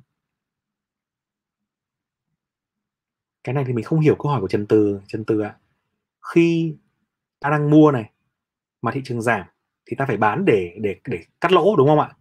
Vậy khi thị trường cân bằng thì phần bán lại âm vào đúng không? Cái này thì à, bạn phải đầu tiên bạn phải xác định rằng bạn là nhà đầu cơ. Bạn mua chứng khoán để bạn đầu cơ, bạn kiếm lời ngắn hạn hay là bạn là nhà đầu tư dài hạn thì xong đó bạn sẽ chọn ra một cái phương pháp về cân phân bổ vốn cho mình này bạn chọn phương pháp để bạn lướt như nào này thì khi đó bắt đầu đến cái, những cái, cái kỹ thuật về giao dịch. Trần từ nhé bạn đang bị đi à, nhanh quá bạn đang bị nắm cái phần giao dịch bên bên ngoài ấy còn chưa nắm được cái phương pháp và quản lý vốn và phân bổ vốn của mình thì điều này nó sẽ khá là nguy hiểm. Tức là về lâu về dài thì bạn sẽ bị bạn sẽ bị uh, hỏng mất mất gốc ấy nôm na là bị mất gốc ấy. Thì mình khuyên có lời khuyên dành cho bạn ấy là bạn nên uh, quay lại cái việc mà chúng ta xác định lại cái mục tiêu chúng ta khi vào thị trường sau rồi lên một cái kế hoạch để phân bổ vốn ngắn hạn dài hạn. Và sau đó thì chọn một cái phương pháp giao dịch phù hợp. Thì khi đó mới đến đến cái câu hỏi này. Trần từ nhé ừ. em chào chị Vân Anh ạ. À, bạn đi lần hỏi là sinh viên có tiền để dành có nên đầu tư cổ phiếu không ạ? Quá lên để dành. Quá nên đầu tư em nhé. Sinh viên có tiền lại còn để dành được thì và lại em bởi vì em có hai thứ rất là lợi ích. Mọi người có hai cái câu có câu nói rất là nổi tiếng là gì? Thời điểm tốt nhất để chúng ta đầu tư ấy là 20 năm trước. Và thời điểm tốt thứ nhì để chúng ta đầu tư ấy là ngay bây giờ. Đó. Và bây giờ bạn đã có tiền rồi. Bạn là sinh viên, tức là bạn có cả thời gian và tiền bạc. Và khi bạn có thời gian như vậy thì bạn có thể lập một kế hoạch đầu tư rất là an toàn, vừa an toàn vừa chắc chắn cho bản thân mình để có thể tự do tài chính sớm trong tương lai nhé. Đi lần nhé. Dylan có thể xem thêm một cái livestream về à, kế hoạch tự do tài chính cho vợ chồng trẻ trong cái kênh của mình ấy và xem xem một số cái video về hướng dẫn đầu tư cổ phiếu cơ bản nhé. Để có một cái ý niệm khái niệm về việc đó thì mình sẽ lập kế hoạch đầu tư cho mình từ sớm không có nhiều rủi ro mà lại rất là có lợi trong trong tương lai. Ngô Hoàng Minh hôm trước xem thử phim sói già phố quân rất hay anh ạ. Ừ, tuyệt vời. Xem thêm nhé xem phim hay phim kia hay lắm đấy. Ừ. Bạn Đức Sang hỏi là chào anh Cú, em là người tham gia đầu tư chứng khoán. Anh có thể tư vấn cho em về ngành hóa dầu có nên đầu tư vào lúc này hay không ạ? Ờ, ngành hóa dầu thì anh đúng là anh không phân tích sâu trong anh team của anh cũng không có bạn nào phân tích về ngành hóa dầu cả nên anh không biết sorry em bạn Tân Đặng hỏi là cổ phiếu có hướng giảm nên mua vào giờ nào trong ngày để được giá tốt và ổn định ạ. Hôm nay ngày đầu em mua để học qua thực hành, biết là nó sẽ giảm, nhưng mua đầu phiên bị cao, có sách nào về kỹ năng đó ạ? Cái này là em nói về giao dịch trong phiên, giao dịch ngắn hạn và đầu cơ đúng không? Thì cái phần này nó trong cái phần là cổ là cái khóa chứng khoán phái sinh ấy, thì nó nói nói khá là kỹ. Tức là nói về một cái mô hình, tức là mình xác định mình là nhà đầu cơ đi. Nhà đầu cơ thì mua nên mua lúc nào? Nên mua lúc nào và thời điểm nào mua? Thì cái việc này nó không có quy luật cụ thể nó sẽ hình thành ra quy luật ngắn hạn vào trong một số ngày cụ thể ví dụ như trong một tuần nó sẽ chạy theo một quy luật đó nhưng mà sau đó nó lại phá vỡ quy luật đó, nó lại sang quy luật khác. Và em sẽ phải chọn ra một cái điểm rơi. Em phải thường là em sẽ phải hình dung ra một cái mô hình rằng ngày hôm nay thị trường sẽ có xu hướng breakout, hay ngày hôm nay thị trường sẽ có xu hướng giảm mạnh, hay khả năng hồi là như nào. Và em sẽ phải tự test mà thôi. Nhưng mà thường ấy là em nên ra quyết định vào những cái lúc mà thị trường có điểm uốn ấy. Điểm uốn thì có thể là đừng nên mua đầu phiên, đúng không ạ? Đầu phiên mua là thị trường tức là mình mình bắt đặt cược hoàn toàn vào cái việc là mình không thể có khả năng sửa sai rồi. Thì thà là em mua cuối phiên, hoặc là em mua gần gần cuối phiên, khi mà thị trường nó có thể cao hơn, đôi, cao hơn một chút. Tức là mình không tham giá rẻ nữa. Thà mình mua cao nhưng mà chắc chắn xu hướng. Còn hơn là mình mua rẻ nhưng mà bị rẻ hơn. Đúng không ạ? Bởi vì đầu phiên hôm nay em nghĩ là là rẻ, nhưng cuối cùng em lại bị bị mua mua cao. Bởi vì em đặt cược vào cái việc là là xu hướng của em là hôm nay sẽ tăng bật bật tăng trở lại, đúng không nào? Thì tốt nhất là nên hành động chậm chứ đừng hành động sớm để cho chắc chắn. Đấy đấy là một cái nguyên tắc mà em có thể cân nhắc. Nguyên tắc thứ nhất là hành động chậm. Nguyên tắc thứ hai là em nên phải nhận định có một cái cái việc là vẽ vẽ ra và xác định những cái điểm điểm rơi ấy, điểm uốn trong phiên phiên sáng là gì phiên chiều là gì những điểm nào là điểm quyết định thay đổi xu hướng. Thì cái đấy chỉ có tự thực hành thôi. Tự thực hành thì nó mới bắt đầu dần ra được nhé. Hương Giang Nguyễn hỏi là em đầu tư theo tích sản cổ phiếu nên hôm nay em có mua thêm một ít thôi. Nếu mà điều chỉnh về 1, 2, 3x thì em lại mua thêm thì vẫn ok anh nhỉ? Anh thì anh như vậy có ổn không? Có ổn em. Có một phương pháp đầu tư tích sản ấy là mọi người cứ mua ờ, hàng tháng, mọi người tích bỏ ra một số tiền, mọi người mua. Đúng không ạ? À, và không quan không quan tâm đã tìm được cổ phiếu tốt rồi tìm được ngành tốt rồi thì tháng nào cũng bỏ ra một tí để mua mỗi tháng lượng lĩnh lương về 15 triệu thì bỏ ra 2 triệu mua cổ phiếu kiểu thế đấy, đấy là một cách cũng hay. Vì bởi vì trong long term ấy trong lâu dài ấy em sẽ mua được giá tốt và cổ phiếu của em sẽ nó sẽ tăng giá đó. Bạn Long Hoàng anh cú ơi làm thế nào để xác định được một cổ phiếu là cổ phiếu giá hời? Cái này thì em có thể xem lại cái video là nhà đầu tư thông minh đúng không ạ? Và em xem đọc sách của Benjamin Graham. Cũng thì em sẽ có được một cái khái niệm là cổ phiếu giá hời tức là khi đó là mình sẽ định giá ra một cổ phiếu, dùng rất nhiều phương pháp để định giá cổ phiếu, tìm ra cái giá trị thực của nó. Cái giá trị thực của nó thì ví dụ em tìm ra là 50.000 mà giá trên sàn của nó đang được bán với giá là 70.000 chẳng hạn, thì em có cái biên an an toàn là 20.000 thì đó là cổ phiếu giá hời đúng không nào? Thì nôm na là em sẽ phải tìm phương pháp định giá, và sau đó là em so sánh với giá trị thực của nó. Đấy, còn định giá như nào thì nó có nhiều phương pháp định giá định giá theo cái phương pháp so sánh. PE, PB, PEG rồi EV các kiểu nhiều lắm. Cộng với phương pháp thứ hai là phương pháp định giá theo dòng tiền đúng không ạ? Thì khi mà em định giá xong rồi thì em so với giá niêm yết là là là ra nhé bạn 2K hỏi là có phải thời điểm thích hợp để mua dài hạn không? Thì theo quan điểm cá nhân của mình thì mình nghĩ là chưa. Đó. Nhưng đấy chỉ là nhớ là quan điểm cá nhân của cú nhé đó. Mình nghĩ là chưa phải lúc mua dài hạn. Ừ bạn football online hỏi là nếu muốn bắt đáy thì chỉ báo kỹ thuật nào? À, bắt đáy hả? Mọi người hãy nhớ một câu là đáy ở trong váy nhé. Bắt đáy là một hành động nó rất là rủi ro và cần cần phải mọi người phải là một người đầu cơ rất là giỏi và rất kinh nghiệm thì mọi người mới nên làm. Còn nếu mọi người bắt đáy theo phong trào ấy thì mọi người dễ đứt tay lắm. Có thể thắng một lần hai lần nhưng mà những cái lần thua sẽ rất là nặng thì nó rất là mệt mỏi. Thì chúng ta cũng nên cân nhắc cái việc bắt đáy nhé. Đó à, còn bảo là dùng cái chỉ số kỹ thuật nào thì nó sẽ có ba nhóm chỉ số kỹ thuật mà bạn cần quan tâm khi bạn muốn làm việc đấy. Một là bạn phải nhìn theo cái trend xu hướng ấy. Cái trend xu hướng nó về đến đâu rồi? Nó về đến cái cái cái trong cái xu hướng của bạn ấy. Là nó đã vỡ vỡ trend chưa? Nếu vẫn là up trend thì nó vỡ trend về down trend chưa? Đúng không ạ? Nếu chưa vỡ thì có thể cân nhắc bắt đáy. Cái thứ hai nữa là đường hỗ trợ và kháng cự ở đâu? Đúng không ạ? Đường hỗ trợ kháng cự ở đâu? Và cái thứ ba nữa là những cái chỉ số về động lượng. Tức là cái chen giảm đấy nó có đủ mạnh để nó xuyên qua cái đường đấy không? Hay là nó sẽ yếu hơn khi nó về đường đấy, nó về cái đường đường hỗ trợ đấy? Và cái cuối cùng là bạn cần tìm kiếm một số cái dấu hiệu về đảo chiều nhé đảo chiều giống như là mô hình nến, giống như là mô hình trong phiên, vân vân.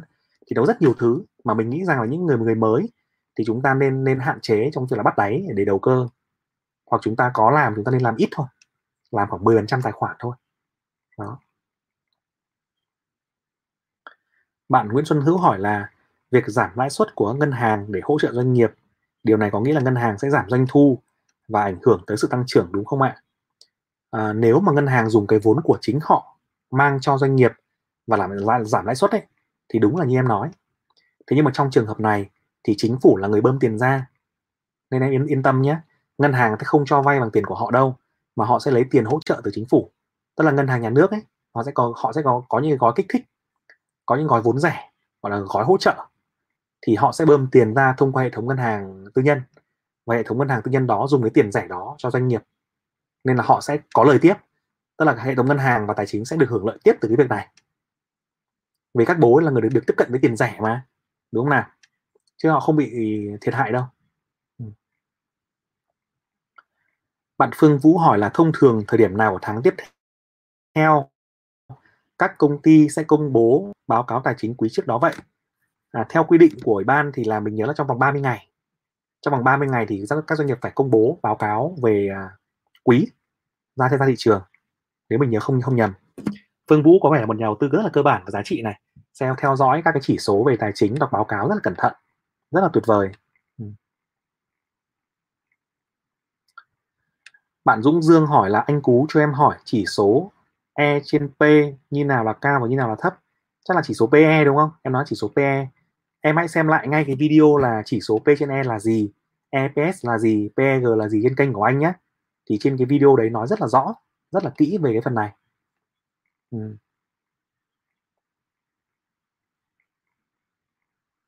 chào bạn, ok bạn Kim Nguyễn nhé ừ. bạn Phạm Tú hỏi là, anh Cú ơi, em dùng công cụ định giá doanh nghiệp của Fieldtown thì em tính ra giá trị thực lớn hơn đáy hiện tại. Liệu cái định giá này có đáng tin không ạ? Cái định giá thì mình hãy hình dung nó là một một cái môn ờ, không phải hoàn toàn là khoa học đâu. Định giá và chơi cổ phiếu thì nó kết hợp cả hai cả hai thứ. Một là khoa học và hai là cả một một chút về nghệ thuật nữa. Tức là nó hơi mang tính chất ờ, cảm giác, cảm xúc, nó mang tính chất kinh nghiệm và nó mang tính chất cả về phương pháp khoa học nên là em hỏi rằng là phương pháp này có đáng tin hay không thì anh cũng không biết trả lời như thế nào cả. Thông thường là mọi người phải dùng vài phương pháp khác nhau, đúng không ạ? Mọi người sẽ dùng vài phương pháp, cả về so sánh, cả về dòng tiền, cả về những cái như kiểu phiêu thao của em á. Sau đó là đưa ra một cái mẫu số chung để giảm thiểu cái rủi ro cho việc định giá nó bị sai lệch. Đấy, thì nếu em thấy rằng các phương pháp đều đưa ra một cái mẫu số mà sát sát nhau ấy, tương đồng ấy, thì em có thể tin rằng là à vậy là mình có niềm tin cao là cái phương pháp của mình khá đúng nhưng mà nếu mà em đưa ra định giá bằng nhiều phương pháp khác nhau mà em thấy là giá lệch nhau quá đúng không? So sánh thì ra giá 15 dòng tiền thì ra do ra giá 35 còn field thao ra giá 60 thế thì có vẻ như là doanh nghiệp này rất là khó định giá.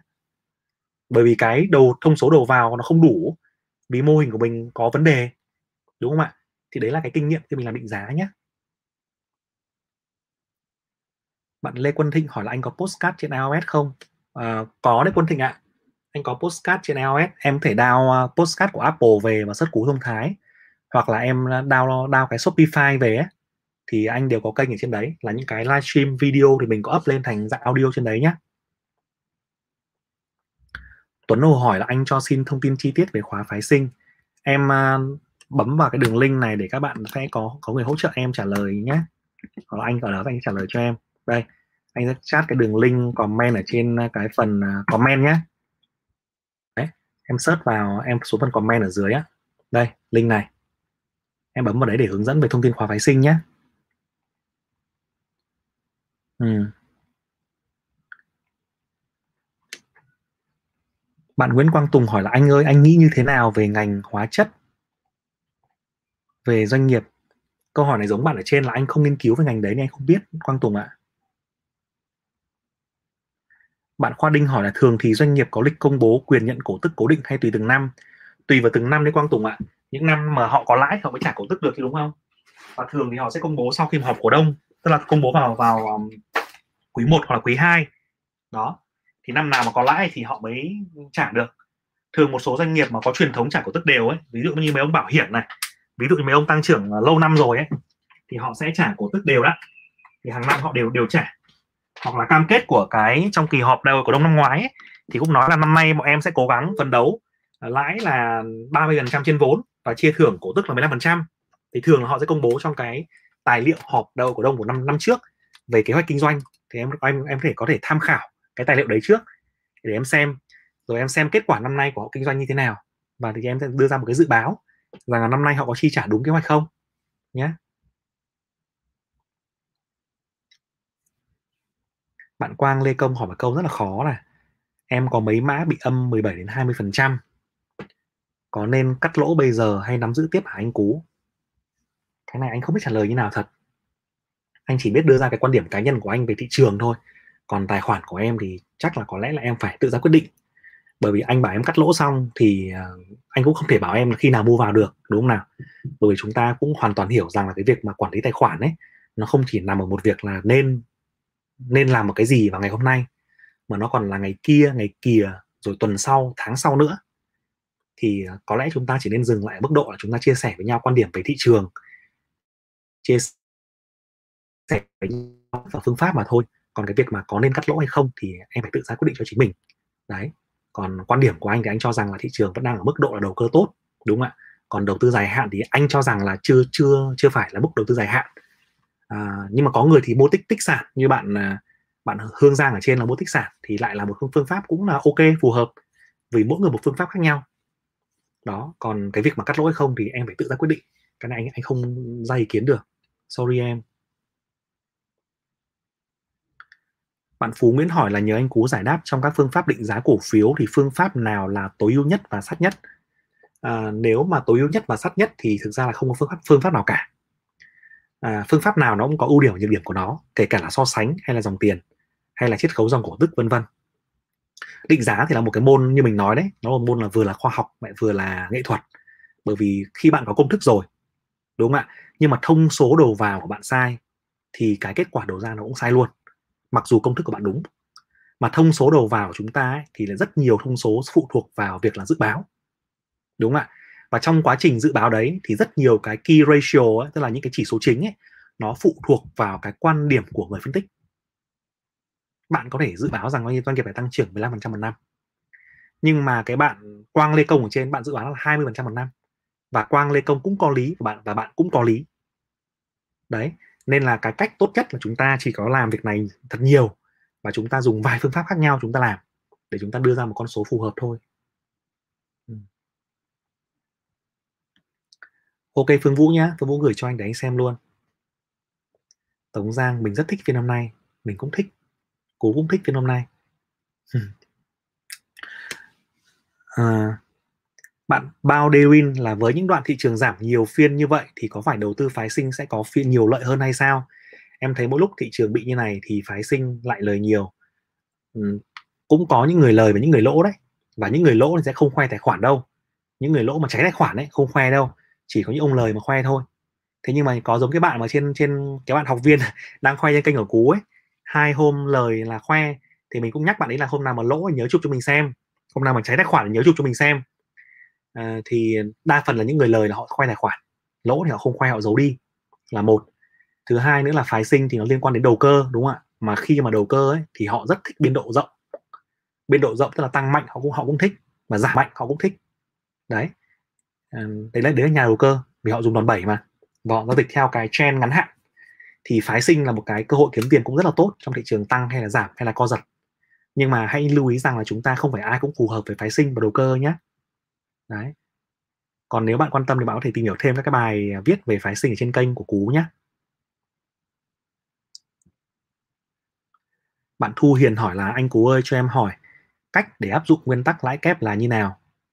À, áp cách để áp dụng nguyên tắc lãi kép ấy, dùng y nguyên câu của Warren Buffett ấy, là em chọn doanh nghiệp thật tốt, em nắm giữ nó trong dài hạn, và em tích lũy tiền để mua mua tiếp nó thôi, và em mặc kệ nó cho nó tăng. Nó làm được bao nhiêu tiền, nó trả cổ tức cho em để em lại dùng tiền để mua để mua tiếp nó. Hoặc nó không trả cổ tức, nó tái đầu tư để em cứ ngồi yên để em chờ. Chờ trong 5 năm 10 năm 15 năm 20 năm thì đấy là em dùng lãi kép. Đó. Đấy là đầu tư dài hạn nhé. Còn đầu tư ngắn hạn thì em đó là em sẽ tối ưu cái lợi nhuận của em. Đúng không ạ? Đầu cơ bằng mọi cách để tăng lợi nhuận và trốn, gọi là, triệt để việc lỗ. Việc lỗ cũng phải triệt để, không bao giờ để lỗ. Hoặc rất ít khi để lỗ, hoặc là lỗ là phải cắt. Thì à, đấy là ngắn hạn, đầu cơ nhé hai quan điểm này nhiều khi mình nói là cùng cùng một cái buổi, cùng một cái thời gian sát nhau ấy. Các bạn nghe, các bạn sẽ hơi bị hoang mang. Nhưng mà khi chúng ta làm rồi, chúng ta thấy rất là, thấy rất là tách bạch thôi, không không có gì khác cả. Đó. Bạn Nguyễn Hải hỏi là cho mình hỏi trong những phiên giảm mạnh như này, lại có những cổ phiếu VN30 khối lượng giao dịch rất ít là có ý nghĩa gì? Cái cổ phiếu nào nhỉ? Nguyễn Hải nhỉ? Phải là có cái tên thì mình mới đánh, mới nhận xét được cụ thể hơn nhé. Ừ. Bạn Quỳnh Như hỏi là nhà đầu tư dài hạn, nhưng hiện giờ chưa phải là thời điểm mua vào cổ phiếu, vậy có thể đầu tư qua cổ phiếu phái sinh không anh? Liệu có đủ kiến thức và kỹ năng để tham gia không anh, nhất là đối với nhà đầu tư F không? Cái này thì Quỳnh Như cũng phải là cũng sẽ phải tự tìm hiểu thông qua cái một số cái bài livestream mà bài viết mình có đưa ra ấy, nhà đầu tư đầu cơ phái sinh họ cần có một số cái đặc điểm rất là quan trọng. Tức là nhà đầu cơ thành công ấy nếu mà chúng ta thấy rằng chúng ta có có những đặc điểm đó thì chúng ta nên quan tâm. Còn không thì chúng ta nên bỏ, bỏ qua. Chúng ta cứ chờ mua dài hạn thôi. À, ví dụ là ông phái sinh có ba cái đặc điểm như này này. Thứ nhất là họ phải có rất nhiều thời gian đúng không ạ? Có nhiều thời gian để theo sát thị trường. Thứ hai là họ phải rất là kỷ luật. Cực kỳ kỷ luật trong việc là thực hiện và vào ra ra mua bán. Đúng không ạ? Và thứ ba là đầu óc họ phải cực kỳ cởi mở. Cởi mở trong cái việc là chấp nhận rằng mình sai, chấp nhận rằng mình lỗ, chấp nhận rằng mình đảo xu hướng, chấp nhận quan điểm của người khác. Thì ít nhất là ba cái điểm đó là đặc điểm quan trọng của ông đầu tư phái sinh. Thì Quỳnh Như có thể xem thêm một số cái livestream hôm trước mình còn nói về là F0 có nên tham gia phái sinh không này rồi ba đặc điểm của nhà đầu cơ này, trong một số cái livestream trước mình có nói đấy, và một số cái bài viết về phái sinh của cú trên kênh nhé thì tham khảo kỹ, xem là mình có cái đặc điểm đấy không. Nếu phù hợp thì mình nên tham gia, hoặc mình tham gia ít thôi, để thử. Vì mình không thử mà mình cứ đứng ngoài thì mình cũng không biết được, đúng không? Nhiều khi bảo đi đi tập xe máy đi thì mình cũng phải tập lên thử, mình ngã vài lần mình mới biết là mình có phù hợp hay không chứ. Nhưng mà mình chỉ thử với số tiền ít thôi. Ít tức là khoảng 30 triệu thôi, đổ lại thôi. Đấy nhé thì đấy là lời khuyên của mình. À, bạn à, K KO Ban Tu An hỏi là nếu một cổ phiếu có đà tăng trước đó rồi tích lũy trong 6 tuần rồi bật mạnh lẫn cả lẫn khối lượng và giá thì có nên vào không anh? Trong mấy phiên thị trường giảm mạnh nhưng cổ phiếu giảm rất ít em phải xem nó có phải thuộc nhóm dẫn cổ phiếu của dẫn dắt không? Nó có phải thuộc nhóm dẫn dắt thị trường không? Nếu nó là một cổ phiếu đơn lẻ, là một cổ phiếu có cái hành vi đơn lẻ như vậy thì nó vẫn có khả năng tăng. Nhưng mà nếu nó không phải nhóm dẫn dắt thì vẫn có rủi ro đấy. Đúng không ạ? Nó không phải nhóm dẫn dắt mà nó nó nó là nhóm hồi phục muộn, hồi phục chậm. Thì có thể dòng tiền đầu cơ vào rất là nhiều. Nhưng mà nó không phải nhóm dẫn nhóm dẫn dắt mà thị trường vẫn có khả năng giảm thì nó vẫn có rủi ro. Thì cái này anh cũng không không chắc không không chắc chắn. Mạnh toàn đỗ hỏi là có nên mua theo nước ngoài mua dòng không? Thì không em ạ, nước ngoài mua dòng là việc của họ. Việc của mình là mình phải có cái quan điểm của mình, còn mình kệ nó. Chứng khoán MT nay em vừa cắt lỗ 400 triệu anh ạ. Nhiều nhỉ 400 triệu là nhiều tiền lắm đấy, chứng khoán MT ạ. 400 triệu là bây giờ mua được rất nhiều thứ đấy, mà đang khó khăn như này. Chia buồn cùng em nhé không sao cả cứ bình tĩnh xử lý mọi việc thôi. Và mình sẽ có một cái kiến thức để mình phù hợp để mình mình mình sẽ làm lại làm trở lại ấy. nếu mà được có thể thì em nên viết lại những cái trải nghiệm của em ấy em viết lại những cái sai lầm của mình ấy. Bởi vì ngày xưa anh cũng cháy tài khoản rất nhiều lần. Nói thật là như thế anh đầu tư thì chưa bị cháy nhưng anh đầu cơ ấy anh cháy rất là nhiều. Và có những lúc cắt lỗ 200 triệu hay là 30 triệu thì cũng có rồi. À, có lúc cắt nhiều hơn rồi và sau đó thì khi mà mình có viết lại, phân tích lại, thì mình thấy rằng cái việc mà mình viết lại ra những cái đợt giao dịch đấy, những cái lý do ấy, nó mang lại cho mình cái bài học rất là lớn trong tương lai, để mình rút kinh nghiệm trong tương lai. Thì nên nên viết lại ra phần đấy nhá, chứ đừng bỏ qua, đừng đừng bỏ qua nó luôn. Viết vào giấy cũng được, viết vào sổ cũng được và nốt cũng được nhé bạn Trịnh Đạt hỏi là, anh ơi, em có thể coi lại bản clip này ở đâu, hả anh? Bản này có trên kênh YouTube nhé anh có lưu lại trên trên kênh và trên fanpage cũng lưu lại. Em có thể coi lại bình thường nhé Phạm Tú hỏi là anh Cú nói đây là thời điểm đầu cơ. Hôm nay mọi người hỏi hơi nhiều nên Cú sẽ nói thêm khoảng chừng à, 5 phút nữa. À, anh Cú nói đây là thời điểm đầu cơ. Nghĩa là đầu cơ giá giảm phải không? Anh có thể cho giải thích chi tiết hơn không? Không. À, không phải giá giảm. À, anh nói đây là thời điểm đầu cơ tức là thời điểm thị trường rất khó đoán thị trường đang điều chỉnh mạnh đúng không ạ? Theo quan điểm cá nhân của mình là thị trường đang điều chỉnh mạnh. À, thị trường đang có biến động biến động rất là mạnh cả trong việc là giảm mạnh và phục hồi cũng mạnh.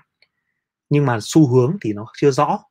Để mà mua dài hạn thì có lẽ là chúng ta có thể chờ để có giá tốt hơn hoặc chúng ta chờ mua khi mà nó chắc chắn hơn vì xu hướng.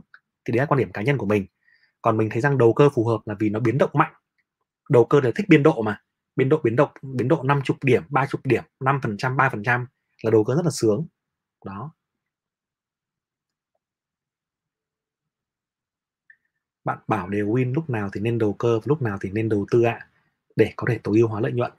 Cái này thì bạn phải học một cái khóa về chứng khoán ra cơ bản ấy thì nó sẽ dạy cho bạn rõ cái phần đấy nhé bởi vì nó sẽ phụ thuộc vào cái quan điểm của bạn này mức độ kỳ vọng rủi ro lợi nhuận của bạn này rồi phương pháp của bạn nữa. Còn lúc nào thì khi mà chúng ta xác định được tất cả những câu hỏi kia rồi thì nó mới mới đi làm cái việc mà đầu cơ đầu tư nhé ừ. ok quỳnh như. Bạn ở nhà cùng con hỏi là CTG có nên bắt đáy không ạ? Cảm ơn ạ. Cái này thì anh không biết ở nhà cùng con ạ. Mình không biết cái này thật. À, mình mình không biết trả lời cái câu này như nào thật. Sorry bạn. Bạn phí thắng hỏi là có phương pháp nào định giá cổ phiếu vậy? À, định giá cổ phiếu thì nó có ba cái nhóm phương pháp đúng không ạ? Nhóm thứ nhất là nhóm về so, định giá theo phương pháp so sánh. So sánh là mình so sánh các cái chỉ số tài chính với nhau so sánh PE, PB so sánh doanh thu so sánh lợi nhuận so sánh uh, mức độ tăng trưởng vân vân. Cái nhóm thứ hai là nhóm em định giá theo cái giá vốn theo cái tài sản. Thì thường là khi em mua thanh lý khi em mua M&A thì em định giá theo cái giá vốn. Cái nhóm thứ ba thì em định giá theo dòng tiền theo dòng tiền và dòng cổ tức đúng không nào? Dòng tiền thì em định, em tìm ra dòng tiền trong tương lai của doanh nghiệp tạo ra thì em chiết khấu về. Hoặc là em tính các cái dòng cổ tức mà doanh nghiệp chi trả trong tương lai, rồi mức độ tăng giá của nó và em chiết khấu về. Thì là ba cái nhóm đấy. Ba cái nhóm đấy mà chia nhỏ ra thì nó cũng đến nhiều hơn nữa. Nó nhiều hơn nữa. Đó. bạn Phương Vũ hỏi là thông tin tổ chức tài chính lớn mua một mã cổ phiếu thì có thể check thông tin này ở đâu? Nếu họ mua không phải là cổ đông lớn thì em không biết được. Trừ khi là em xem cái danh mục đầu tư ngắn hạn của họ ấy. Mà danh mục đầu tư ngắn hạn thì họ cũng không thể hiện trên báo cáo tài chính. Đúng không ạ? Họ chỉ thể hiện trong báo cáo nội bộ của họ thôi. Ví dụ như anh là một ông doanh nghiệp niêm yết. Anh là ông VCB đi. Anh đi mua khoảng 100 mã cổ phiếu trên sàn. Thì em cũng không biết được anh mua mã nào, trừ khi mua trên 5% và anh phải công bố. Còn nếu anh mua dưới 5% là em là em không biết. Đó trên 5% thì mình mình mới mới biết được. Còn nếu không thì em phải là cổ đông lớn để em tham gia vào cái việc là yêu cầu nó đưa ra cái báo cáo cung cấp về danh mục đầu tư tài chính ngắn hạn. Đó. Ok. À, hôm nay cũng khá là muộn rồi. Rất cảm ơn cả nhà hôm nay đã xem livestream. À, thị trường thì đang ở trong một giai đoạn mà khá là khó khăn cho rất nhiều bạn đúng không ạ? Có những bạn đang lỗ đến 400 triệu này có những bạn lỗ 10% 20% thì mình cũng rất là chia sẻ vì mình cũng là những người mình thực sự là mình cũng đã bị lỗ như vậy nhưng mình tin rằng thì à, lỗ là một cái quá trình mà không không ai trong chúng ta tránh được. Nếu chúng ta là nhà đầu tư kể cả là bạn các bạn đầu tư hay là đầu cơ nó sẽ đều phải trải qua cái việc này. Nhưng mà mình thấy điều quan trọng hơn nữa sau mười mấy năm kinh doanh ấy là chúng ta học được cái gì qua những qua những lần lỗ đó để chúng ta tránh được nó. Và thậm chí là chúng ta có thể là kiếm lời được từ nó trong cái, những cái sự kiện lần sau nó xảy ra. Thì mình rất là mong các bạn có thể viết lại được những cái phần đấy của chính mình đọc lại kiến thức học lại kiến thức và sau đó thì chúng ta sẽ thành công hơn nhé. À, chúc cả nhà một cái buổi tối vui vẻ an lành và một cái tuần mới đầu tư thành công. Xin cảm ơn cả nhà. Chào mọi người nhé.